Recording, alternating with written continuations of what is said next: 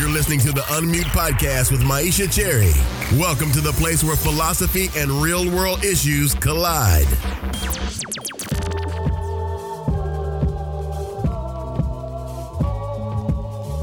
Hello, and welcome to the Unmute Podcast. This is the place where I have the opportunity to talk to brilliant, diverse philosophers about the social and political issues of our day.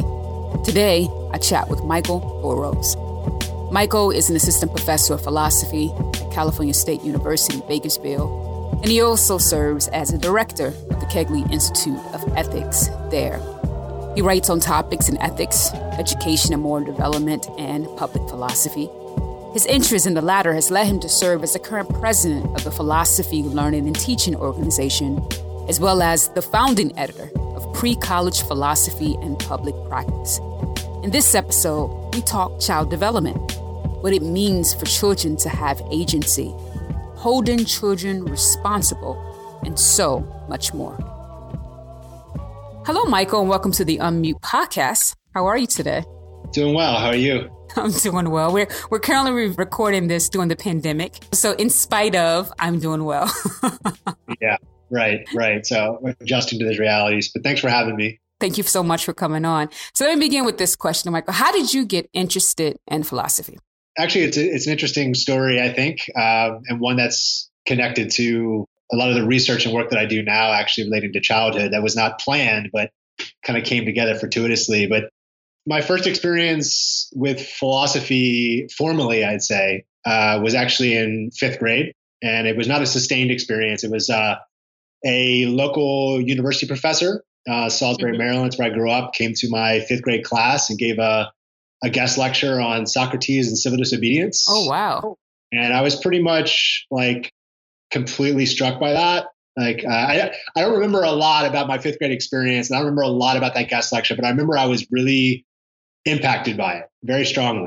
And I didn't know what philosophy was. I think I'm still trying to figure that out. right but I, I kind of knew this is something I really like. I never had another formal philosophy experience for the rest of my academic career until I got to college, but I was a philosophy major day one based on that experience. And actually, that professor was my my undergrad professor and mentor too. really?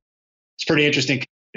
Wow. And, and what, what school was this? This was St. Francis de Sales, a Catholic school in Salisbury, Maryland. Okay. Okay. Wow. Wow. And what, what did he, did you, you, you told, did you tell him ever, I mean, I assume that you told him about the fifth grade experience. What was, what was his response?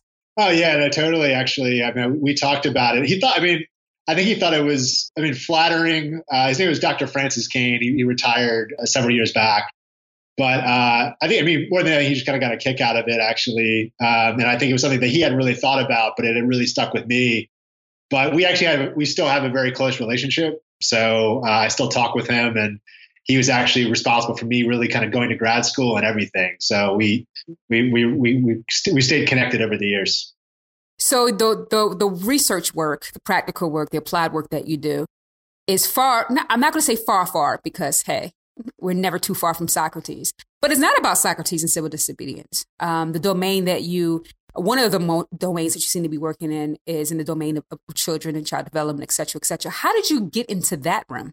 So, um, you know, it's kind of one of those things like I think about just for me in life. Um, I found myself passionate about something and do, throwing myself into something for years at a time. And then I gradually, it's not like it's a completely, um, uh, I'm doing it completely with a lack of reflection, but often I kind of start to think about, okay, why am I doing this? What is it about this that I like so much? And then I start to kind of theorize about it more. So it's kind of like this idea of, you know, that Paulo Freire introduces about praxis, right? Kind of theory and action combined. And um, I, before I went to grad school, I taught high school for five years, and okay. uh, I taught I taught high school uh, two different schools, and I I introduced philosophy programs at both of those schools because in the United States, philosophy programs, although they've grown quite a bit, um, are still relatively underrepresented in curricula.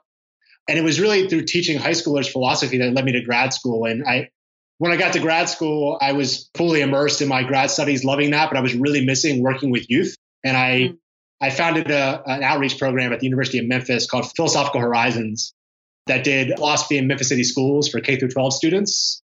And that program grew. and we got a major grant. It, it actually still exists today that that work increasingly I guess the best way to say it is I was doing work in classrooms with, you know, everything from kindergartners to high schoolers, right, as a grad student. And at the same time, I was reading deeply in the history of philosophy. And I started noticing all these discussions of childhood that were not really discussed a lot in the secondary literature, but that were present in Aristotle, Plato, Kant, mm. Rousseau. All of them were concerned with childhood in some regard.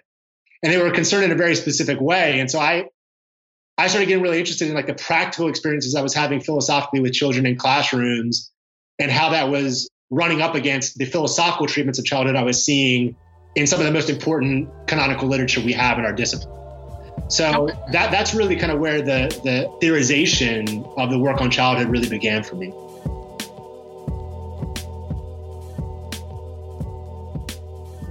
Okay, so let's let's talk about that. So in, in, moral philosophy, we are we're very much concerned with agency. Even the way that we write, we don't say person, we say moral agent. And even in popular parlance and ordinary language, agency has become part of our language. Can you explain exactly what is agency and why is it important to consider when we do ethics, moral philosophy, and I would even say social and political philosophy as well? Yeah. So yeah, it's a great question and a challenging one. I mean, I think I think of agency kind of I guess maybe two fundamental ways. I mean, one kind of maybe kind of for a, a, an initial definition, something like you know intentional, meaningful action in the world has something to do with what we mean by agency, being able to act with intent, um, with understanding.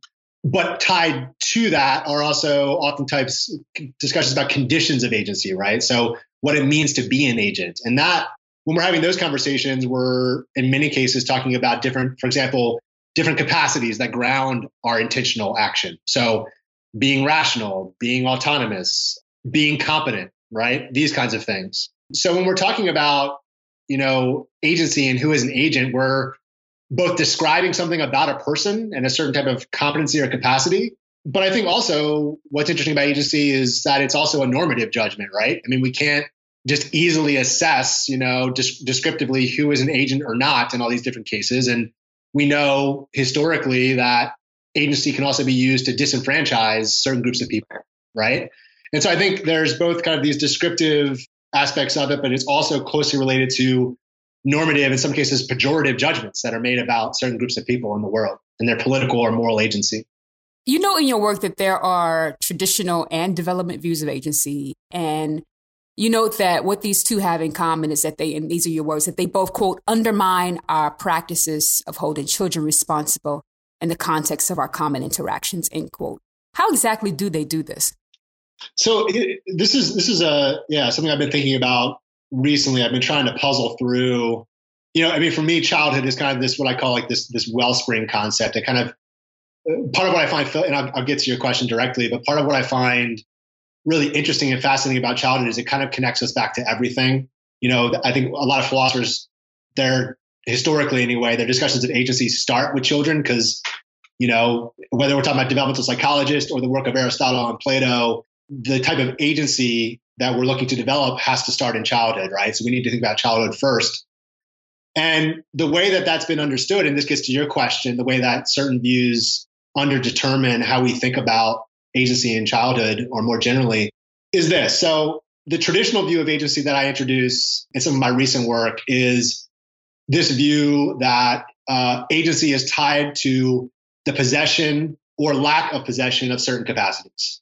So being rational, being autonomous, having self control, and things like that, right?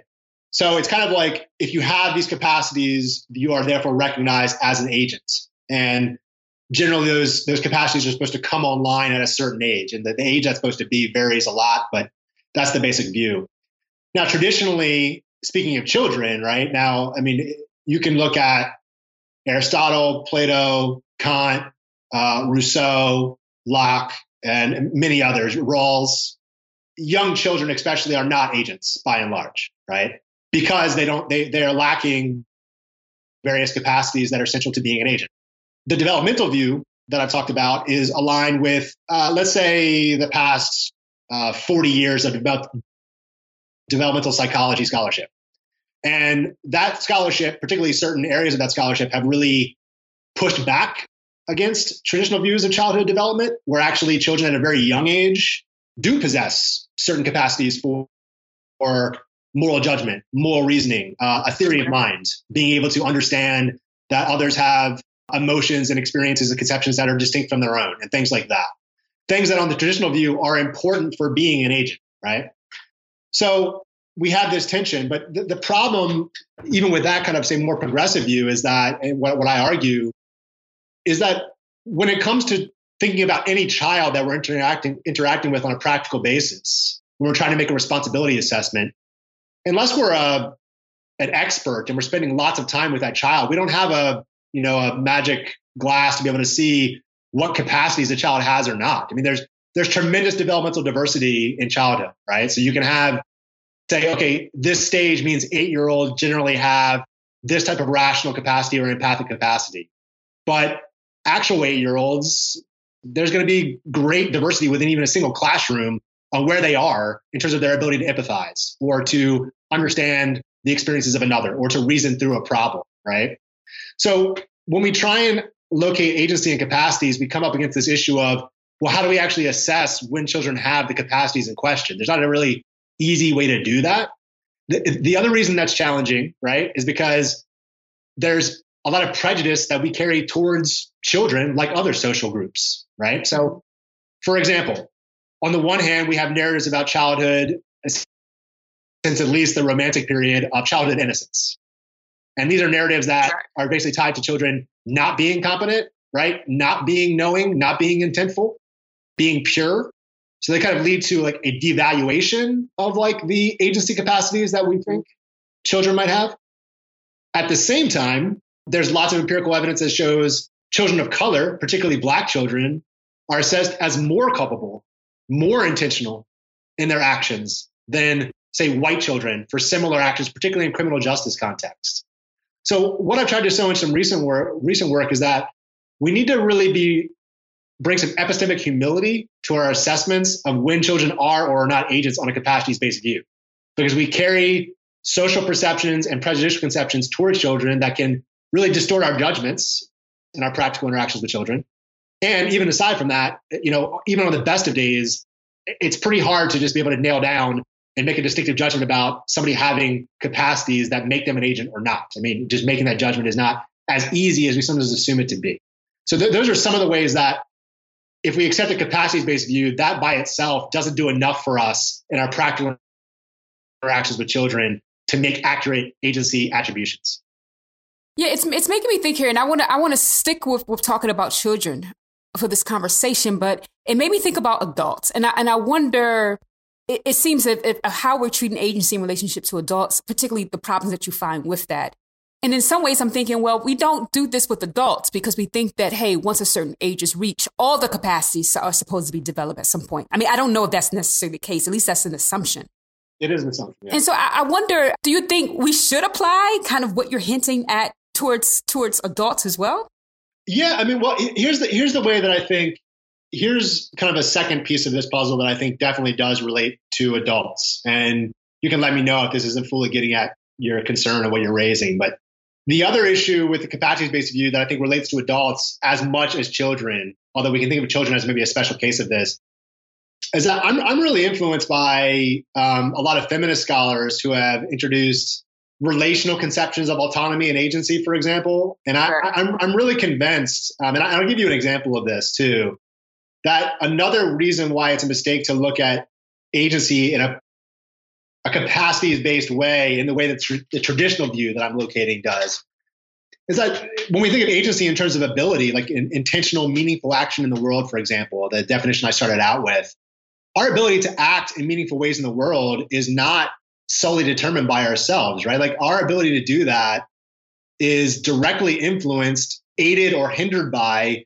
significant others in our lives, right? Like how we're treated and how we're regarded. And that that is very true for adults as well, right? Like when you are regarded in a certain way, when you are given opportunities, when you are supported, when you are mentored, as opposed to the opposite of those things, is direct, can directly impact your agential abilities, right, to act in the world. children maybe even distinctly so because they are they are uniquely developing right in certain ways and so i think there's some really there's some really formative experiences that especially young children are going through that can really be helped or hindered by loving supportive relationships or the lack of them right, um, right. and i think or the experience of uh, racial prejudice or sexism or or not, right? A more egalitarian treatment. Like the, these sorts of things can really impact how we see ourselves and therefore our agency in the world. So a strict view of you have the capacity or you don't doesn't account for that. And I think the relational view is much more much more realistic. And I think definitely relates to the adult case too.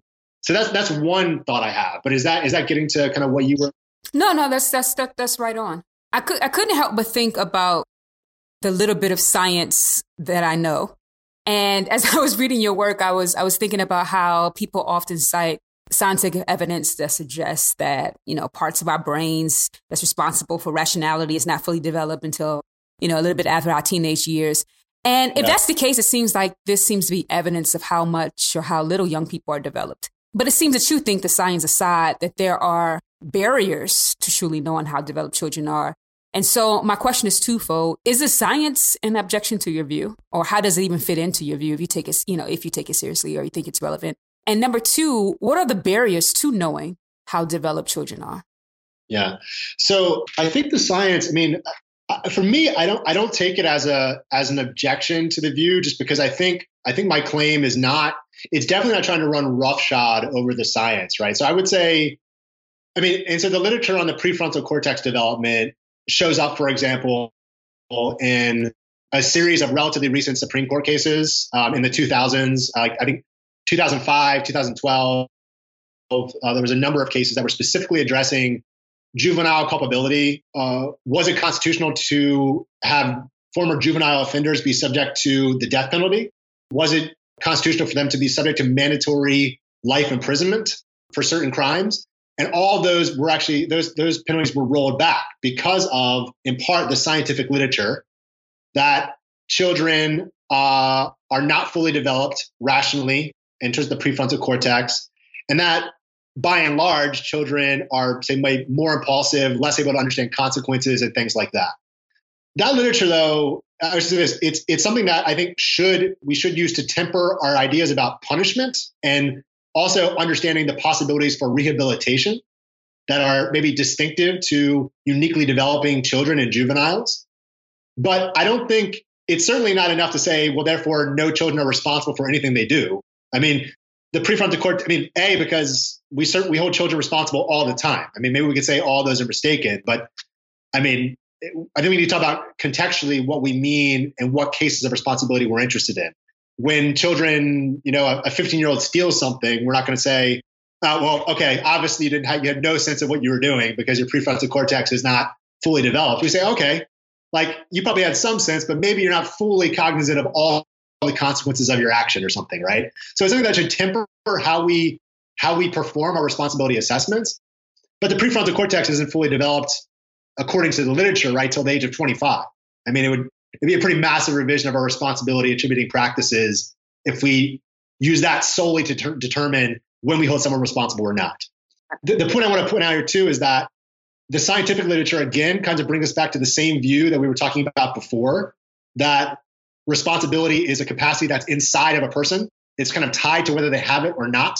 Rationality, autonomy, and prefrontal cortex, these things are part of the puzzle for sure. Like you know, we can't hold rocks responsible because they don't have any capacities that would be relevant, but people do in various different stages and kinds, right? So, but I think I want to make us think more about a relational view of holding responsible.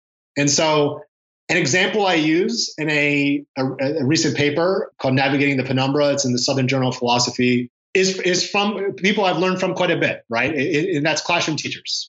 And a method that good classroom teachers in early childhood classrooms often use is let's say a child throws a toy across the room and hits another child and hurts that child. That teacher does not know, factually speaking, whether that child understood all the consequences of her action or not. Right? Maybe she did, maybe she doesn't. We, we don't we don't know that, literally speaking, in any given case. And let's say she probably didn't think about through all the potential things that could come from that.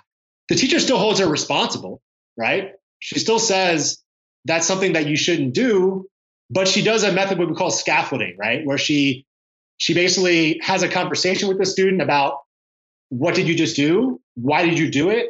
What was the result of you doing that? And it's basically kind of scaffolding in the child's understanding while holding responsible. So it's like the supportive method, right? That's way different than holding responsible by screaming at a child or punishing them harshly, you know, abusing them, right? I mean, there are lots of different ways we can hold responsible and punish. Some are really, really horrific. Some are supportive and draw out the agency that children do possess in a really, really positive, supportive way. Um, and so I think we're not assuming that the child understands everything. We're assuming some baseline level of awareness, but we're we're holding responsible in a way that is scaffolding in values and norms that we think are important. In this case, in the classroom environment, like respect your peers, don't harm others. And I think that's type of holding responsible we do all the time, and we we need to do in order to try and you know educate children and you know help them understand their world. You know. So you were you were talking about this relational view and and, and holding accountable, um, but you also say there's barriers to really knowing yes how developed a child is. So if I am that teacher and I'm trying to hold accountable, or I am that theorist who's trying to figure these things out, what what are the barriers to, to, to truly knowing? So I think I think there's a it's a great question. There's a couple things. So one um, one, one quote that comes to mind for me, and I'm, I'm not I'm just going to paraphrase it here, but there's actually two quotes, right, that I'm going to paraphrase here. One's from P.F. Strawson, and one is from Jean Piaget. And so P.F. Strawson in Freedom and Resentment has this actually this quote that actually really I really grappled with for a long time. I was just so fascinated by it, where he he talks about children as being a penumbra. And I, when I first saw that quote, I was like, "What the hell is a penumbra?" Because I never like heard that term before. So I, I, cons- I consulted SAT word. Right, I consulted my trusted dictionary and I found out that a penumbra is this this region between shadow and light that that occurs during an eclipse. So it's not quite light, it's not quite shadow. It's like this murky area in between. It's kind of a little bit of both. And Strawson was struggling in Freedom Resent when he's talking about reactive attitudes, right? Like whether children should be subject to them or not. The struggle he was having is like he's basically children are kind of agents and they're kind of not. Like they they're both kind of like subject to reactive attitudes, and yet at the same time, they're kind of not, you know, reasonably subject to those attitudes. He's he kind of grappled with that, right? He's kind of this middle ground. And the second paraphrase was is from Piaget, who's like the father of stage theory, right? Like the person who gives us the language of children develop at these stages and at this mm-hmm. age there, right? And he has this great quote from the moral judgment of the child, which is not cited very often, but is an important one where he says stages are basically analytical distinctions we make for ease of understanding. But with, with, mm. within those stages is an infinitely complicated detail within each child. So basically, what saying is we use stage theory to make to understand our world and understand. We have to make sense of our world and do that, right? There's some truth to that, but they are generalizations. Like individual children uh, can be well beyond a given stage or well within it, or there's there's extreme developmental diversity, right?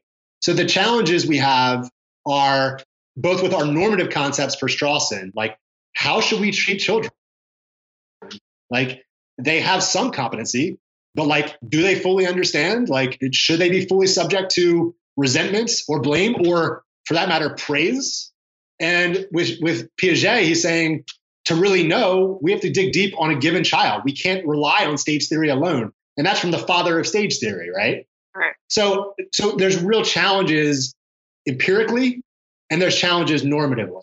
And an interesting way that I thought about this, Myisha, was a couple different examples. And here, here's here, here's here's two of them. If we take the root of the traditional view and we say it seems completely irresponsible to hold children responsible for their actions, right?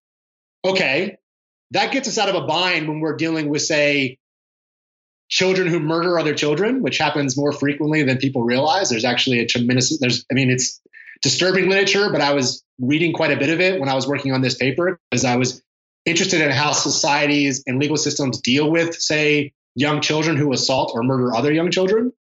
Um, because it raises questions of responsibility, right, in the most extreme cases. The issue is we can say, okay, they're not responsible because they don't know what they're doing. say, a seven year old or an eight year old or a 10 year old who takes another child's life or performs abuse. But then what do we do in the positive cases? Like, what do we do with children in the American Civil Rights Movement who participated in the, the Children's Miracle, who marched in Birmingham and went to jail, and who Dr. King said were marching for their beliefs? Did they not know what they're doing? I mean, sure. you know, I mean, so it's like we we have this double standard in some cases, and that's where the problem started for me. Where I was like, okay, there has to be more to responsibility than just pointing to capacities, because it seems like we don't really have an accurate way of assessing those, and we tend to discount them when children are doing bad things, but praising children when they're doing good things as if they are responsible for their actions, which is not not, not consistent, right? right? So all of those types th- that example made me think okay so so what are other ways of understanding this and and part of that's where it's led me back to this relational view i mean the hitler youth i think is a good example of in many cases children being brainwashed right by a totalitarian regime to act in a certain way and to believe a certain thing uh, to have a certain worldview and so i think maybe that does impact how we think about children's culpability and the actions in those cases i think there's a different political structure and a different type of education happening, of course, in the American Civil Rights Movement, right? That maybe there's there that that makes us think differently about children's agency in that situation. But I think part of what I'm pointing to here is and trying to not get overly complicated, even though it's a very difficult topic, is I think we really have to look contextually. We have to look at the relationship, we have to look at the child, and we have to look at the situation to really assess responsibility when it comes to children. We have to make generalizations. We can't escape that. I think we always need to be aware of and carry a certain type of epistemic humility with our interactions with children and not just say, oh, this child's at this stage, so I know she's capable of this or she isn't. I think that's I think that's a real mistake, and I think a lot of people do that.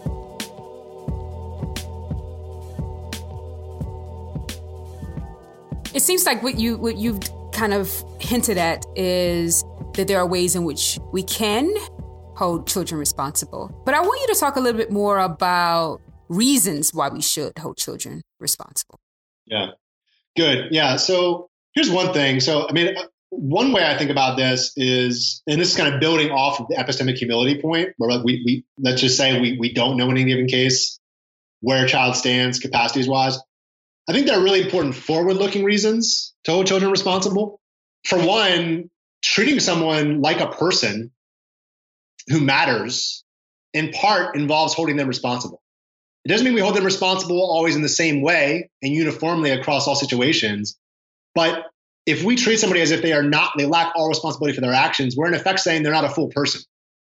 And I think I think that can be detrimental. So another way of saying this is I think children are part of our moral communities and should be treated as if they are, as if the things they think and say matter. Um, they have a bearing on our world and they should have a bearing on our actions and they can contribute to important conversations we have about problems in our communities. None of that makes sense if we don't hold children responsible for what they say on some level, right? On some level. We can determine about what that actually looks like in practice, but I think that's that's one reason. The other is that holding responsible in a forward-looking way is part of how we educate children about values and norms that are important in our society. If we don't hold responsible on, in some form or fashion, then there's not really a good way, right? Um, or at least that's one good way to show children, hey, this is something that is important for us to do. This is something that maybe we should not do, like abusive behavior or a behavior that's empathic towards others. We want to say, praise that. That that involves an act of responsibility, right? Or saying you shouldn't do that, right? And here's why. Holding responsible in a way that censures, you know, problematic activity. So those are reasons, forward looking reasons, why holding responsible is really important developmentally for children to like understand. And also at the same time, to recognize the intentions and values that they already have. Because I think the background of all of this, especially with the history of philosophy, but also the history of developmental psychology, is massively underestimating the complexity of children's moral and social lives. Really underestimating that.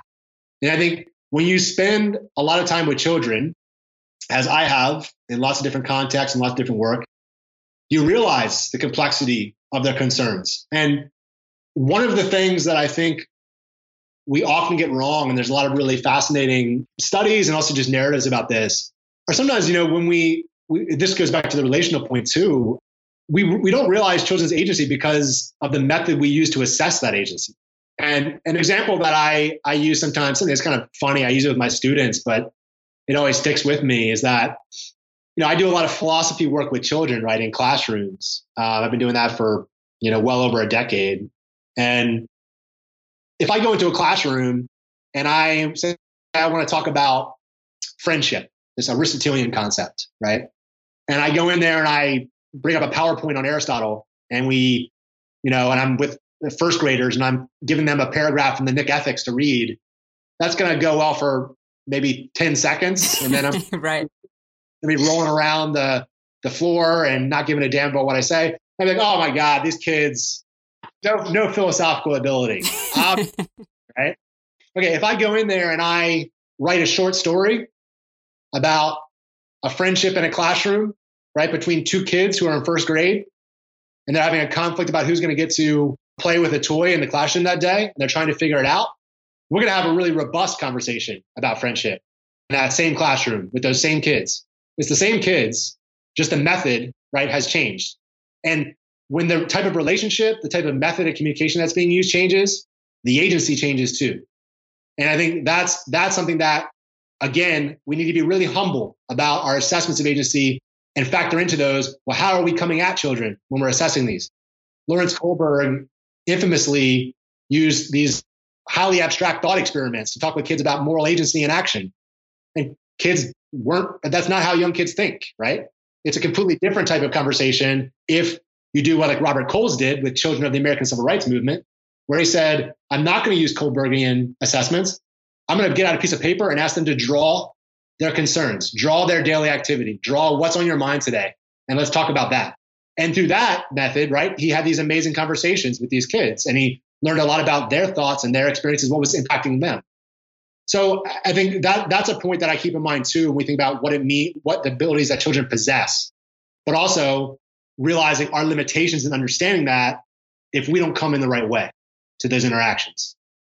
You've given some some school examples and even from your own experience as a, as a teacher and and I'm wondering what implications do your view have for what we do in schools? I mean, uh, children are in schools much more than they are at, at, home. I don't know the math on that, but that's my guesstimation. And they face so many interactions, uh, particularly from a, a, variety of adults. And there's ways in which I, this can go very wrong, and which ways in which you describe, and ways in which it can go right. So, given what you have to say, given what you could argue, if you can go back to the classroom, talk to principals, talk to teachers, and tell them your view about agency, how how can that help them do what they do? So it's it's a great question, and actually uh, one that I thought about quite a bit. I mean, I, I just just the, the simplest aspect of it is you know so there's this this institute that I run every summer uh, with some colleagues from the teacher education department at CSU Bakersfield called the SEED Institute. It stands for Social Emotional Ethics and Democratic Education. And the the biggest thing we talk about with teachers is making the classroom more collaborative um, giving children more of a purchase and a stake in what's happening and more of a voice in what's happening. There's a couple reasons for this. One is a practical reason. When when children, I mean, children are no, no different than you know college or graduate students in this regard. I mean, I think that when you have a stake in what's happening, you're more interested in what's happening. You know, when you're included in the conversation, it's clear that your view matters. It's it's it's being factored into what you're learning on some level you are more interested in what you're learning as opposed to the banking model. You're going to learn this. Don't ask me why just because I said so. Right. Secondly, when children are engaged as active problem solvers, as people who have something to say in the classroom, as it's in a more dialogue based education as opposed to a more rote kind of lecture based education, that also increases their their practice with being agents, right? With speaking up, with making decisions, with creative problem solving. I mean, this is something that comes straight out of, you know, John Dewey, Paulo Freire, Bell Hooks, you know, just this idea of engaging students as real people who have real concerns that have a bearing on the education they're receiving in the classroom. A really, to take this kind of down even further, kind of really practical, I mean, one of the things that came out has come up for student uh, teachers in our region in Bakersfield is they're all mandated to do social emotional learning in the classroom. You know, deal with issues of emotions and relationships and responsibility. And the biggest shift that we've we've worked with teachers on that honestly has been really successful is not treating everything like a moral, like, okay, kids, let me tell you why it's important to be responsible. Let me tell you what it means to be empathic. Let me tell you what it means to be moral, all these things. Instead, create a dialogue. What does it mean to be empathic? Like, have the kids weigh in on that. Have a conversation about it. You can have upshots and lessons, but include the children as problem solvers, right? And give them a stake in the problem at hand. I think when you do that, it kind ties back to all those things I'm talking about. And the way we've had it, we've had we've done that is have teachers with children write short stories about issues that are arising in their classroom that are open ended and don't have a resolution, and then have the children try and come up with solutions. What, how should we solve this problem in the classroom? Problematize it. Think about potential solutions. Let's come back and work on those together. And I think it's just kind of trying to put children in a more agential foot in the classroom. And I think those things pay real dividends alongside other good pedagogical practices for children. So I, have asked you a question in a domain in which you have experience, and and now and now I'm going to challenge you to to kind of take that domain, uh, apply the same lessons from that domain into a very different domain in which you may not have experience. So I, I wonder then, how might we take those those same lessons that you know you said has implications in the schools? How can we take those same lessons and number one, raising children? And you can just throw some things out. I mean, not like as if as if you you are this child psychologist or anything like that. But but I, I I can imagine there's lots of parents that are also listening to this that may find some benefit. So how might we take those same lessons in schools in our approach in raising children? And I also wonder how would we take those same lessons in our juvenile justice system? Yeah, so it's a good question. So I mean the with children, you know, say as parents and or uncles and aunts or whatever we are, brothers, sisters. I mean, I think there's a couple things. I mean, one is is is something that obviously uh, these are really formative relationships in the home, right? They're kind of probably some of the most formative relationships that children have. So when we talk about before about the way that supportive relationships can help or hinder agency, well, one of the most important relationships that does that well or poorly is the parent-child relationship or you know the, the sibling relationship. These kind of really so I think keeping that in mind, right, is is important. But really practically speaking, and this kind of comes from some some work that I've I've talked about with my colleagues and and a couple of different organizations I work with, but also my colleague Jana Mohr Lone, who we wrote a book together on doing philosophy in schools. And don't think that you need to have all the answers. I think one of the things that's really simple with with the, that people adults I think who well-intentioned adults when children ask questions they're not always interested actually in you having a definitive answer. I think I think actually sometimes they're really interested in you just thinking with them, with you mm-hmm. with you saying, well, I mean, well, why do you why are you interested in that? What do you think? What would it mean if this was the case?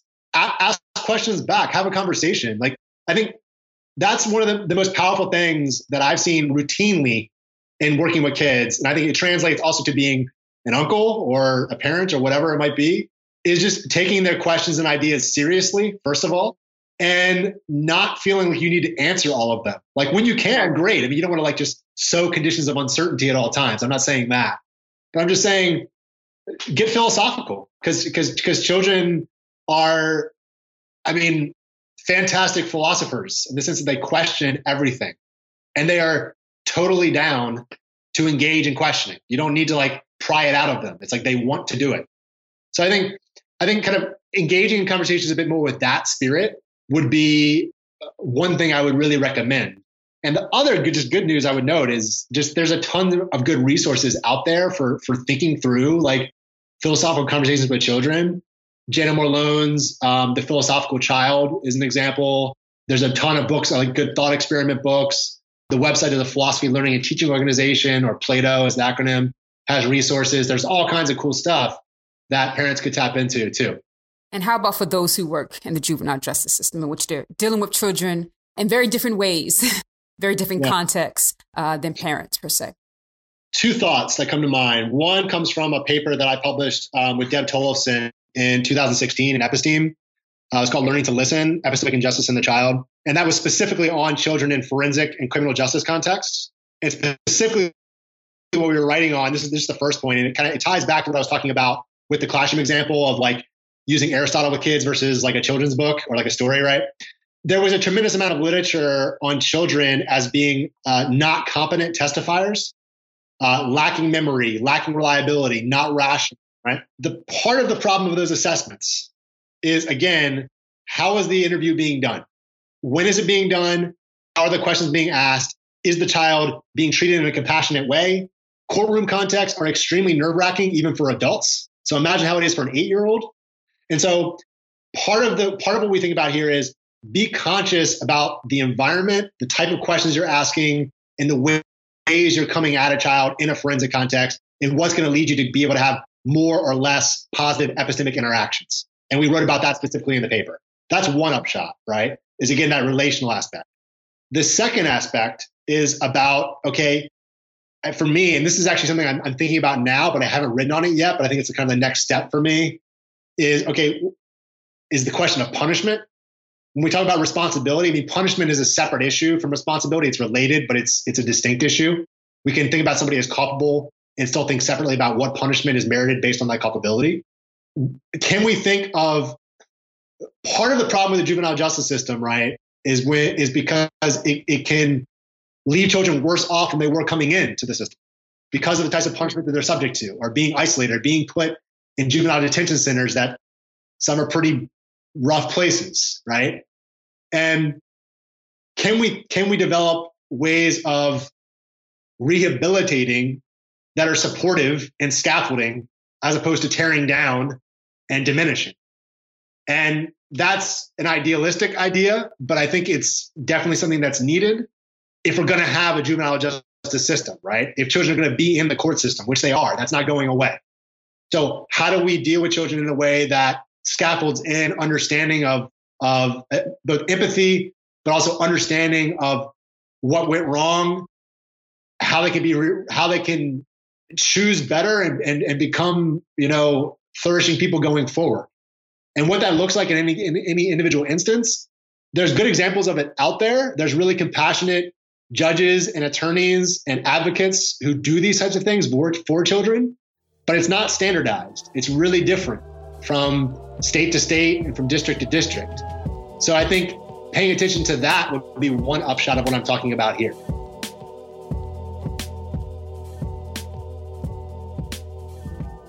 So, in addition to being an assistant professor, you are also a director of an ethics institute. Can you, a lot of us may be familiar with the first job, which is an assistant professor, but can you describe to us the, the latter job? That is being a director of an ethics institute. And could you also describe the kinds of work that, that you and your center do? Yes. So thank you. So I, I direct the Kegley Institute of Ethics, which has been around since 1986, based out of CSU Bakersfield being an ethics institute director of the kind of, of, institute that I that I run is is basically like running a it's like running a nonprofit. So it is everything from fundraising and maintaining a annual budget to strategic planning to supervising staff uh, to developing initiatives and programs. It's it's really wide ranging in terms of the responsibilities. The thing that's really cool about the work, I mean, for me, what I love about the work I do, and particularly at the Kegley Institute, is we have a mission that's both on campus and in the community. So, and one of the great things about ethics is that it touches everybody. I mean, one of the things I like to say, and I, I, I kind of I do a workshop or a public talk just about every week with different community groups or students or faculty, all centering around ethics in some way. And the thing is, one of the things I often talk about is that you don't need a PhD in ethics or study ethics your whole life to face ethical challenges. Everybody right. faces. Tell me about it. yeah, right. That's right. So it's like you. The cool thing about ethics is you have a starting point with everybody, whether it's a five-year-old or an eighty-year-old, right? And I think that kind of common ground is is really fascinating. So I'll just give you a couple examples of programs that we ran in the last year. So one of the things that we really try and do as an institute is be responsive to our community, and that includes the campus and the greater Bakersfield community. And we are we are a resource for people in local businesses, local schools, local nonprofits. It's really diverse. We we have done in the past 12 months uh, ethical leadership training for the Bakersfield Police Department, a four-part series on ethical leadership for all Bakersfield PD sergeants.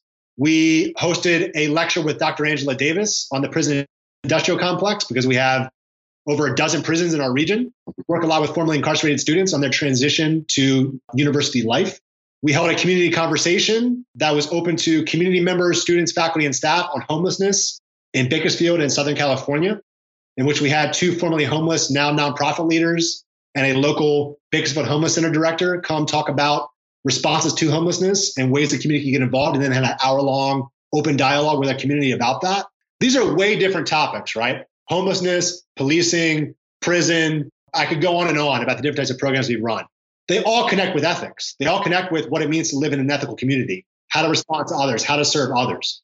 And so part of what we try and do is both create programs and serve as a hub for collaborations and the creative work of others who want to do ethically relevant work, whether that's research or developing a mentoring program or working with students, uh, uh, lots of different ways. So we both take the lead on several programs, but we also have things like a faculty fellowship program, a student fellowship program, a co-sponsorship program where we sponsor the work of other people on our campus and our community trying to do work related to ethics. And we take a really broad view of that to be as inclusive and interdisciplinary as possible. And I'll just say, I mean, you know, I, I, I worked at ethics institutes at UNC Chapel Hill and Penn State before coming here. Those were wonderful experiences, like super formative for me. The Rock Institute, I was assistant director and associate director there. That was like an amazing four years for me. I think one thing that's really distinctive here is like I, you know, we, we just have a very blurred line between the campus and the community. Where there's not a ton of universities in our region, and so we really have at a lot of our events, up to 50% of the people in the audience aren't CSUB students or faculty, they're community. I never experienced that at any other university I was at. It's really distinctive. I mean, one of the reasons why I asked, I mean, there's several reasons why I asked that question, but one of the reasons is pretty biased. I mean, I had the opportunity to uh, have a fellowship for a year at it, Ethics Institute, and I was able to see the value that that being a part of that institute was able to bring to my own life and also to surrounding uh, intellectual community. And mind you, that was a very different context. It, it, it was Harvard, uh, so quite yep. different kind of uh, community as you know Cambridge in comparison to Bakersfield. And but I've also had the opportunity. I mean, I've come to several universities who also have ethics institute, and I, I feel like it's a it's. I'm not going to say it's a secret, but to me, it's a hidden secret of of the the value that these ethics institutes brings not only to scholars but also to the community at large. And so I, I just think it's important that if, if people don't know then they should know that that does indeed exist, that those uh, programs bring value to the community, college community, and also surrounding community, and they also also need need support. So I, am I'm, I'm pretty I'm very appreciative for the work that you're doing. I mean, I, I told you, I think the last time we were together, I was like, every time I hear about what you're doing, I always feel like I'm not doing anything because I just find that that well, a lot of people don't know a lot a lot of the work that is that is being done at, at those at those places, and I really really applaud you.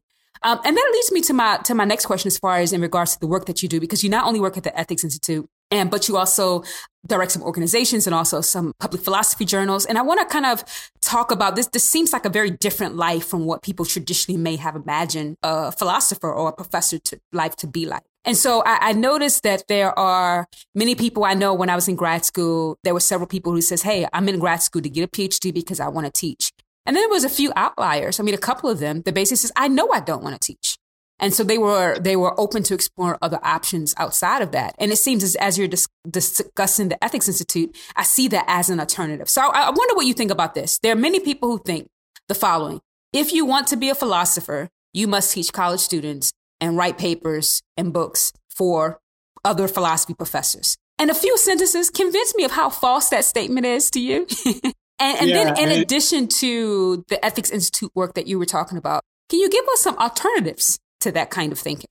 Yeah, it's a good question. I mean, I guess, I mean, the way I think about it is, I think maybe we kind of all in grad school and kind of maybe go through that phase where, although I don't know, I don't, I don't think I really, I mean, I, I, to some degree, I probably went through that phase of thinking, you know, the kind of what is the real philosophy, right? But I, I guess the way I think about it is being a university professor, being a professional philosopher is one important, great way to do philosophy, but it's just one, right? And philosophy is part of the human condition. Nobody has ownership over that, right? And I mean, let's talk. Let's go back to Socrates, right? I mean, Socrates he wasn't teaching at a university. He was he was sure as hell doing philosophy, right? so it's like, I mean, I think we we if you want to be bold, actually, we might say that being a university. I, don't quote me on this or quote me whatever. well, you, you are quoted. To, we're recording this, Michael. that's true. I'm being recorded. So that's, you might even say it's a deficient mode of doing philosophy in some ways. I mean, there's being a professional philosopher in certain aspects because of the limitations to it, right? Now, I, I am a college professor. I, I, I love the work I do, including in, in the traditional ways, right, that that work happens. But there are so many rich opportunities for philosophical interaction and engagement with really just about anybody outside of the university that to me it just it, it, just seems silly or disingenuous right to think that only professional philosophers do philosophy. And i just think there's just a, a, tremendous amount of empirical evidence and people doing philosophy that just pushes back against that. And, I, and for me i just i've increasingly become interested as my career has grown in the ways that philosophy connects to people's lives in diverse and really fascinating ways. And again whether that's a students that i'm working with in a prison or students in a local first grade classroom. I mean, I, I, for me, I've seen the power of dialogue and around philosophical concepts and how powerful that can be in both of those contexts and in many more. And to me, that just shows that philosophy is not owned by our discipline. Our discipline is just part of what it means to do philosophy. Well, Michael, thank you so much for this conversation. I learned a lot. Thank you. It was wonderful. I really enjoyed it.